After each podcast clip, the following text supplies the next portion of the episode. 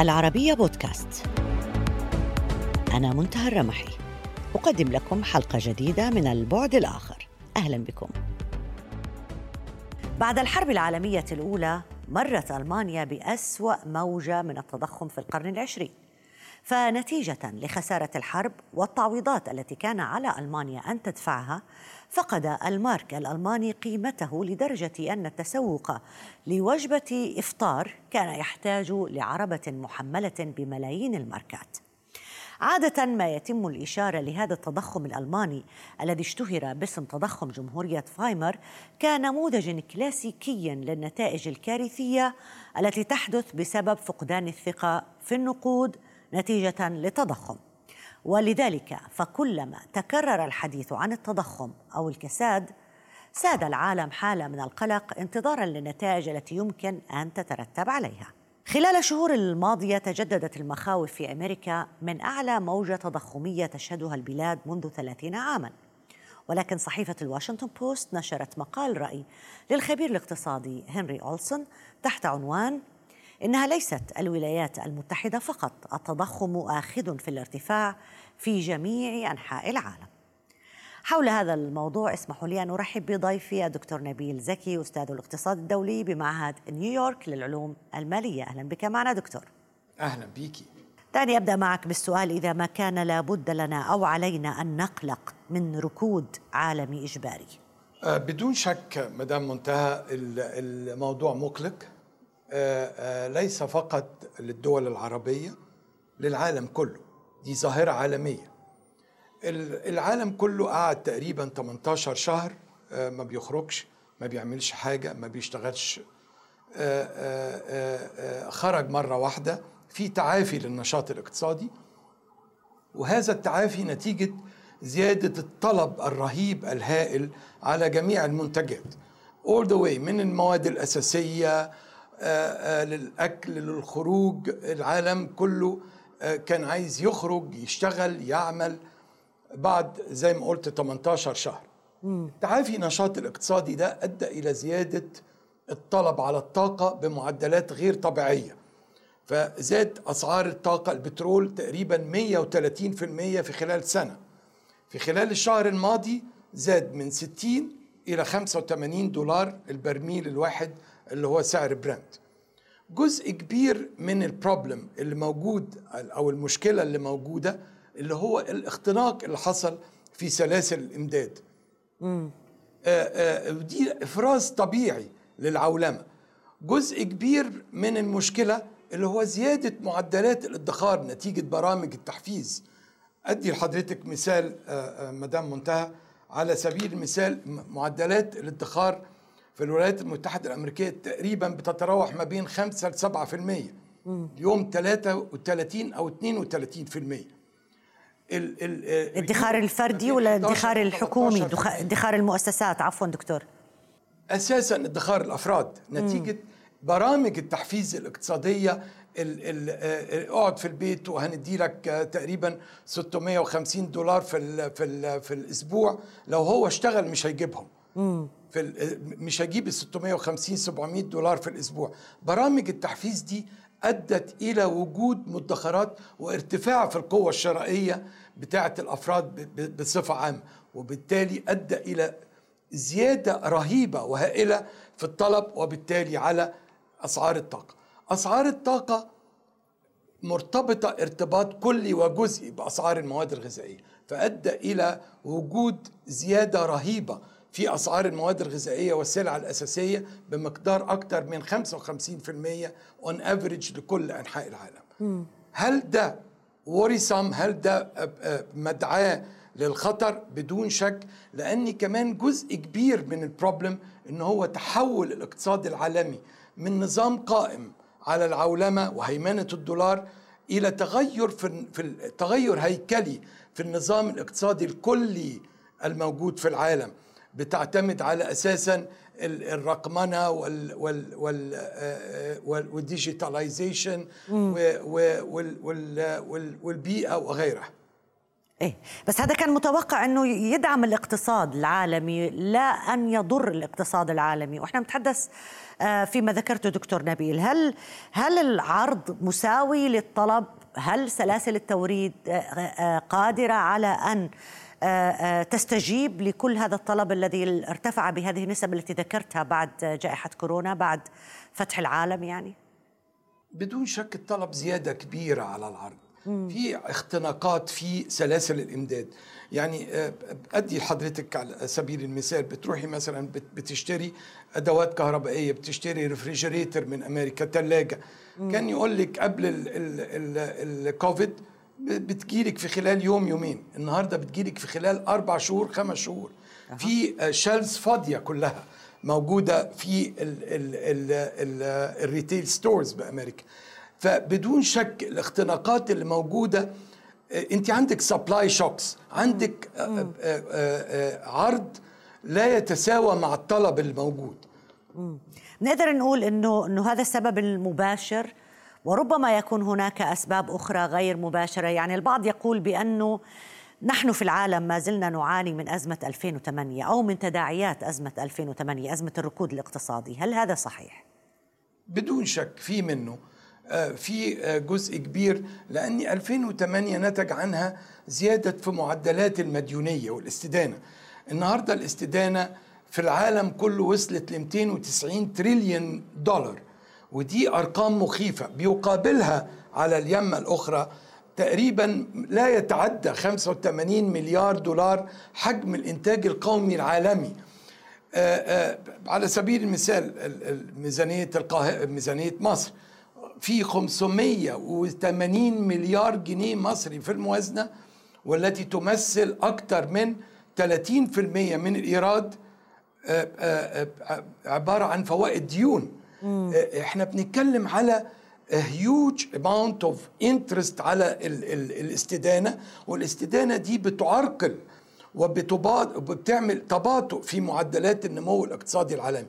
ناهيكي إني بغض النظر عن رفع الطلب آه، وال supply shocks الموجودة والاختناقات اللي موجودة في سلاسل الإمداد هناك أربع عوامل بتمثل ضغط على الإنفاق العام بصفة عامة اللي هو الإرهاب من من مم. 2001 تقريبا الصحة.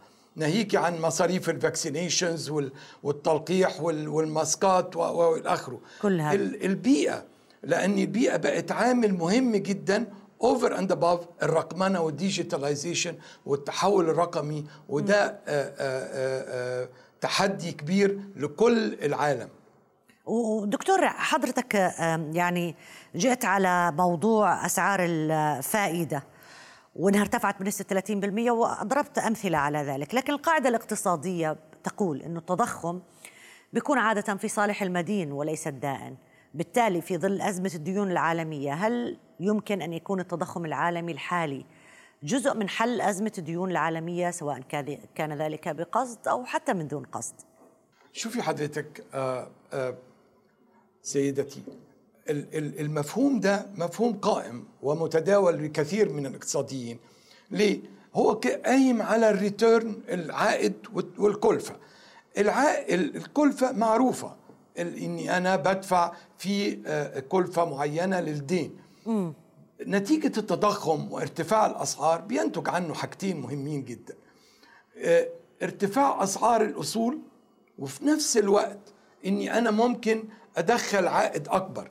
وبالتالي بتخفف من عبء الديون وبتؤدي ان إن متخذ القرار يدير ميزانياته بأريحية أكتر. هذا يعني مثلا أدي لسيادتك مثال. ال retail stores في أمريكا زي Bloomingdale's و Macy's آه الزيادة العادية بالسنة ما بين 20 ل 25 مليار دولار. السنة دي في 2021 الزياده أكثر من 120 مليار دولار.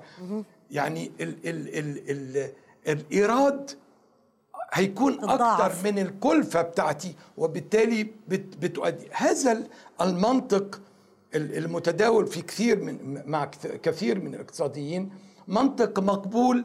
لو أنت عندك مستويات دين في نطاق المسموح به أو في نطاق الآمن لكن انت عندك عاملين ممكن يؤدي إلى مخاطر أكتر. نمرة واحد إن هذه ال ال ال ال ال إحنا كنا بنتكلم على واحد ونص اتنين في المية معدل تضخم في الولايات المتحدة النهاردة بي- بيتراوح أكتر من 6% كنا بنتكلم على آه، آه، 4% في الق- في في مصر بنتكلم النهاردة على 7 8% ال- عدم ال ال أو وجود المعدلات التضخمية الهائلة لن يساعد إن هذا المفهوم يريح متخذ القرار أو يريح الاقتصاديات النامية بصفة عامة.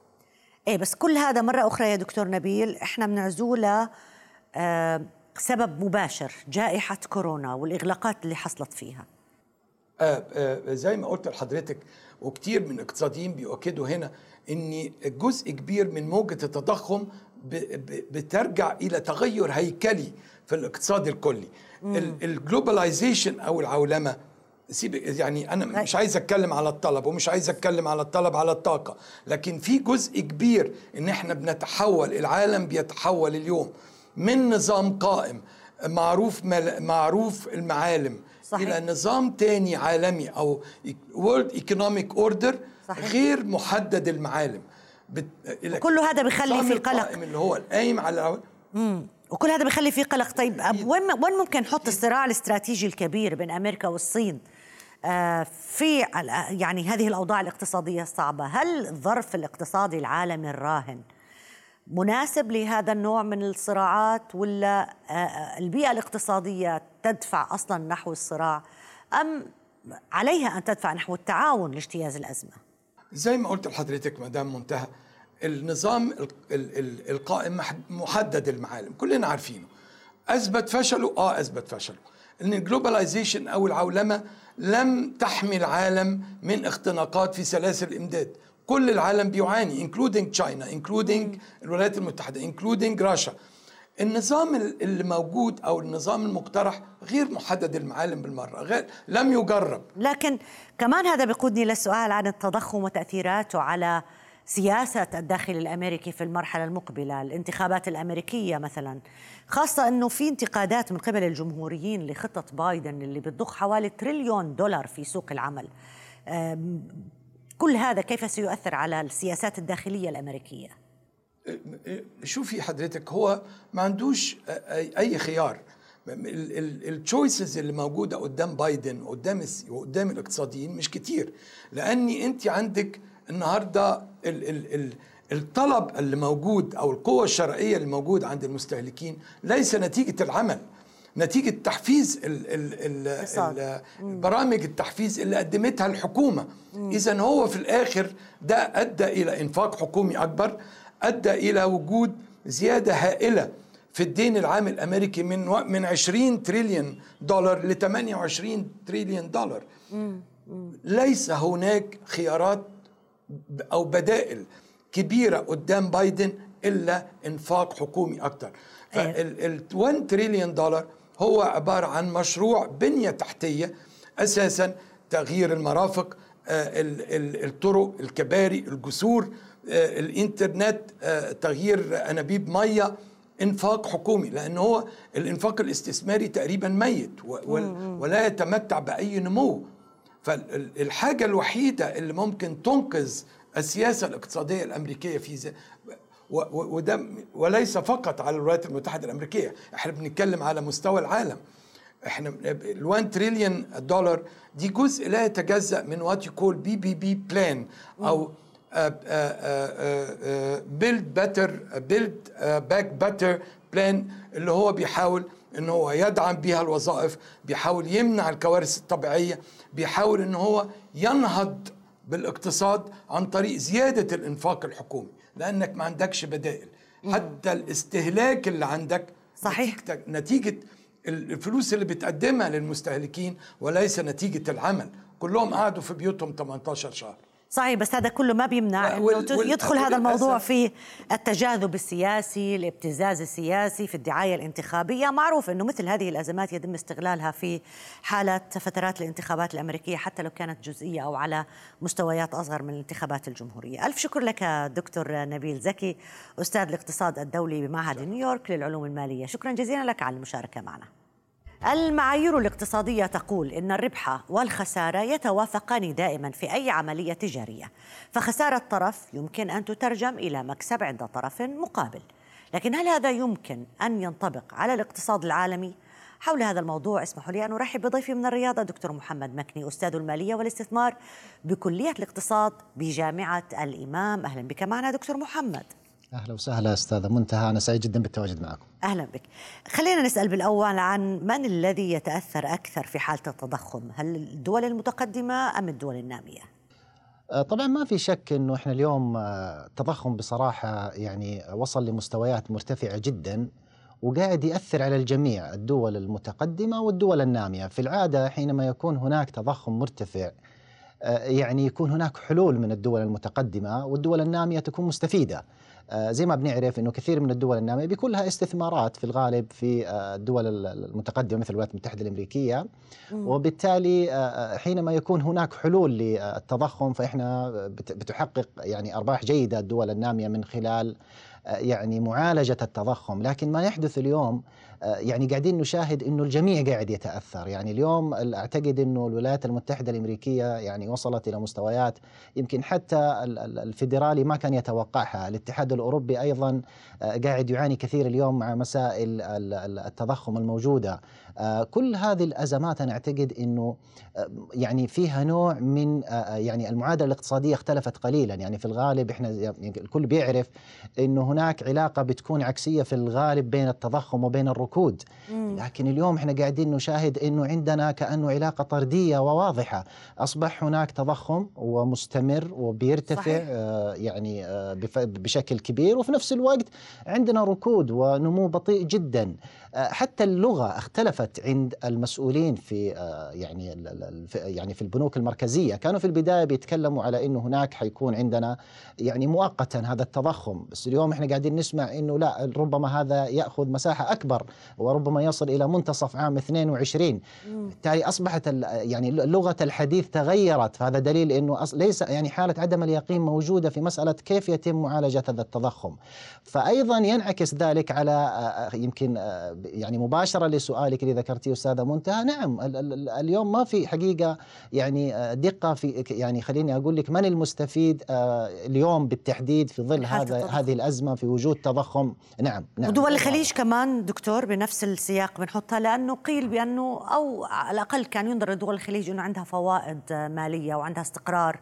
كان يتم حديث عنه بشكل كبير وقت التعامل مع جائحة كورونا. هل يمكن أن يعني ذلك ان دول الخليج مؤهلة ربما أكثر من غيرها لتحقيق مكاسب استثمارية حتى لو صار في تضخم في كل أنحاء العالم؟ يعني ما في شك إنه يمكن وجود الاحتياطيات الكبيرة لدول الخليج آه، بيساعد لكن آه، على المدى القصير خلينا نتحدث ربما أن يكون آه، بيدعم الاقتصادات الخليجية. لكن في حال إنه استمرت الأزمة وكان هناك تضخم على يعني على مدى بعيد جدا فالأثر يعني حيكون أيضا له أثر مباشر على الاقتصادات.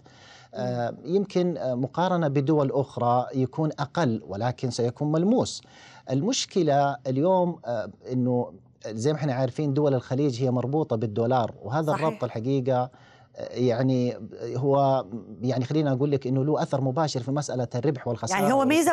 ميزة ولا عيب الارتباط بالدولار في هذا الوقت هو في الأصل ميزة أن ترتبط بأقوى اقتصاد في العالم وإنه أنت بنعرف إحنا اليوم كل الإيرادات يعني والتجارة الدولية بالدولار لكن في ظل وجود تضخم مرتفع هذا يعني إنه هناك ضعف في القوة الشرائية. فالأصول المالية الموجودة عندك والاستثمارات الموجودة في الولايات المتحدة أو في غيرها أنت بتجد إنه هذه بتكون منخفضة اليوم وبالتالي ما بتحقق لك الأرباح اللي أنت كنت بتطمح فيها. هنا المشكلة الحقيقة اللي لو استمر التضخم لفترات طويلة فحتى الدول التي تملك احتياطات واستثمارات الاستثمارات وعندها أصول مالية عالية جدا حت يعني حتعاني من إنه ما بتحقق الأرباح المطلوبة والمرغوب فيها حقيقة بسبب إنه هناك ضعف في القوة الشراء في العملة في العملة اللي القوة الشرائية لهذه العملة المربوطة. بس حتى طمني يا دكتور محمد المستوى المرغوب. إحنا عم نحكي نعم. يعني عن ثمان شهور جاي يعني في نهايات 2022 وليس مدة أطول من ذلك. المتوقع إنه في يعني في الربع الثاني من عام 22 أن يكون هناك آه، خلينا نقول انخفاض في مستويات التضخم، لكن الحقيقة ما في أحد يستطيع أن يتنبأ إنه هذا الكلام حيكون حقيقة آه، ممكن إنه يعني نحقق إن شاء الله، إحنا نتمنى إنه يكون في عندنا انخفاض يعني في مستويات التضخم العالية جدا لأنه أثرها مشكلة الأثر اليوم ليست فقط على الدول بل على حتى المستهلك النهائي. الأفراد يعني صح. إحنا بنشاهد اليوم الأفراد يعني اليوم المنتج بسبب ارتفاع التكاليف العالية جدا على ما يتم إنتاجه بينعكس في النهاية على السلعة وبالتالي بيتحملها المستهلك. وبالتالي اليوم الدول أصبحت بتواجه يعني السلعة الأساسية أصبحت مرتفعة الأسعار أسعار الطاقة. يمكن قاعدين نشوف اليوم في في أوروبا يعتقد أنه حيكون هذا يعني أبرد شتاء يمر عليهم بسبب ارتفاع أسعار الطاقة، يعني باستخدامهم للغاز الطبيعي ارتفاعه وصل إلى 500% آآ آآ آه، آه، يعني طبعا كان في عوامل كثيرة أثرت في في هذا الجانب والتضخم الكبير جدا في أسعار الفواتير والكهرباء، لكن يظل المستهلك النهائي حقيقة هاجس لأي دولة، كيف ممكن إننا نساعد في إنه يستطيع إنه ما يكون في عندي تضخم عالي جدا يضر بالمستهلك وبالقوة الشرائية الموجودة عنده. مم. الأمل كبير جدا إنه في منتصف عام 22 إنه يكون هناك خلينا نقول رجوع في مستويات التضخم الموجودة وبالتالي نشاهد أيضا نمو في الاقتصادات مما يساعد إن شاء الله. يعني خلينا نقول نخرج من التباطؤ الاقتصادي الموجود يكون في عودة لمستويات الإنتاج لأنه ترى اليوم أنا أعتقد إنه يعني السبب الرئيسي والأكبر في وجود هذا التضخم هي سلاسل الإمداد وعدم يعني وجود خلينا نقول كميات من الإنتاج كافية إنه هي تغطي الطلب الموجود في العالم. وطبعا إحنا عارفين إيه وهون بحب أرجع معك يا دكتور محمد. رئيسي. للأسباب. يعني لما نحكي عن سلاسل الإمداد وعدم القدرة على إنه العرض يوازي الطلب ما علاقة ذلك بسوق النفط؟ ما علاقة ذلك بمحاولة تحميل أوبك أو أوبك بلس مسؤولية؟ وما علاقة ذلك بالصراع الاقتصادي الاستراتيجي الموجود بين الصين وأمريكا؟ ولا كلها يعني طرق متوازية وليست متوازية إنما متقاطعة مع بعضها البعض. صحيح يا أستاذة منتهى هي الحقيقة ما نستطيع نفصلها عن بعض. اليوم أنت لما تبغى تنتج أو تعمل مصانعك لابد أن يكون لديك الحقيقة طاقة والطاقة هي خلينا نقول المحرك الأساسي لعمليات الإنتاج الموجودة في العالم. لذلك الدول الصناعية اليوم بت يعني بتشتكي وبتعاني من ارتفاع أسعار الطاقة وإنه آه يمكن آه بيقولوا إنه أوبك آه ما يعني ما هي حابة انه أو أوبك بلس إنها ترفع في مستويات الإنتاج حتى تظل الأسعار مرتفعة، لكن الحقيقة السياسة اللي أنا أعتقد إنه السياسة اللي بتتبعها اليوم أوبك بلس هي سياسة التوازن، لا تريد أن يكون هناك يعني خسائر كبيرة جدا في سوق الطاقة إي ولا ولا يكون في عندنا فائض كبير جدا يؤدي في النهاية إنه آه، انخفاض الأسعار بشكل آه، كبير. آه، في الجهة المقابلة الدول المستهلكة للطاقة ومنها الصين والولايات المتحدة وغيره، الدول الصناعية الكبيرة هذا الأمر بالنسبة لها يعتبر يعني خلينا نقول مزعج لأنه مكلف. لكن كسلاسل امداد هي لابد من إنه تستخدم الطاقة والنفط بالتحديد في في سبيل ان هي تعمل مصانعها وتنتج وبالتالي تغطي الفائض من الطلب اللي هو سبب زي ما ذكرنا في مسألة التضخم الموجود في العالم اليوم واللي هو ما بيغطي سلاسل الإمداد وكانت طبعا كورونا سبب الرئيسي في ذلك. ورح نضل نحكي بهذا السياق من الآن حتى يتم التعويض عن مصادر الطاقة بما يطلق عليه الطاقة النظيفة أو الطاقة الشمسية أو أنواع طاقة مختلفة. يعني لن ينتهي الموضوع عن الحديث عن النفط وعن آه، آه، ما الذي يمكن أن يقدمه للعالم صح؟ نعم أتفق معك اليوم حتى يعني التوجه اليوم مشاكل المناخ الموجودة متى نستطيع أن يعني نستغني تماما على من النفط و نتجه إلى الطاقة النظيفة ويعني وإن كان هذا الأمر آه، لا زال مبكرا الحقيقة أنا أعتقد. يحتاج إلى وقت كبير. يعني حتى الخطط اللي أطلقت في آه، يعني في الدول تتكلم على 20 60 و20 يعني يعني نتكلم على 40 سنة وأكثر من 40 عام من الآن حتى إنه هم يمكن يوصلوا للتخلص تماما من استخدام الانبعاثات الكربونية ويصبح هناك عندنا طاقة نظيفة وبديلة نستطيع من خلالها أن آه، يعني يكون لدينا مشاكل مناخ أقل وبالتالي عالم نظيف من الكربونات فهذا الأمر الحقيقة ما هو ما هو لا يمكن تحقيقه بشكل سريع ويمكن لاحظنا في اجتماع المناخ الأخير في جلاسكو يمكن ما خرجت بالنتائج صحيح. المطلوبة وما استطاعت الدول إنها تتفق بشكل مباشر على كيفية العمل أو وضع خطة حتى من خلالها يمكن انه هم خطة عمل أو خطة يعني يعني متعاونه بينها كان هناك خلافات يكون في اتفاق عالمي عليها. حتى في أزمة النفط الأخيرة دكتور محمد أو الطلب من أوبك بلس أن نعم. تزيد الإنتاج قيل بأنه المصافي البترول في الولايات المتحدة الأمريكية والاتفاقات مع مسألة البيئة وما ما يتم نقاشه هي سبب رئيسي في هذه الأزمة داخل أمريكا. نعم صحيح. يعني اليوم المشكلة يمكن إنه آه، الرؤساء والجانب السياسي خليني وأنا يعني لست سياسيا لكن بيعطوا وعود في كثير من الأحيان وتصبح التزامات عليهم فيحملوا الاقتصاد جانب من من هذه من هذه الوعود ويعتقد الحقيقة اليوم إنه في في جانب اقتصادي لهذه الدول يستطيعوا أن يحققوا مثلا الطاقة النظيفة ويصلوا إلى انه يكون هناك عالم بدون انبعاثات كربونية وبالتالي مم. نعم العمل يجري عليها ولكن يحتاج إلى وقت طويل ويحتاج صحيح. إلى تعاون دولي آه لا يمكن الحقيقة تحقيق مثل هذه النتائج بشكل سريع وبشكل آه، يعني بتحول مفاجئ لأنه آه، ستكون النتائج أنا أعتقد آه، تضخم كبير جدا. الطاقة لا يمكن الاستغناء عنها اليوم بشكل مباشر. نحتاج أن يكون هناك نفط ونحتاج أن يكون هناك يعني تعامل مع الموضوع بشكل صحيح كما فعلت دول الخليج. وأنا أعتقد أنه هذا مثال جميل. اليوم المبادرات اللي بتطلق يعني أطلقت في دول في المملكة العربية السعودية وفي الخليج بشكل عام يعني السعودية الخضراء وشرق أوسط أخضر كل هذه مبادرات تدل على أن هناك يعني شعور بتحمل المسؤولية تجاه صحيح العالم بس كله بده وقت. الآخرين. كله بده وقت يعني مش رح يصير بين يوم وليلة. دكتور محمد صحيح. مكني أستاذ المالية والاستثمار بكلية الاقتصاد بجامعة الإمام. ألف شكر لك على المشاركه معنا. شكرا جزيلا. إلى هنا مشاهدينا الكرام انتهت هذه الحلقة من البعد الآخر. يمكنكم دائما متابعتنا على مواقع التواصل الاجتماعي تويتر فيسبوك ويوتيوب. إلى اللقاء.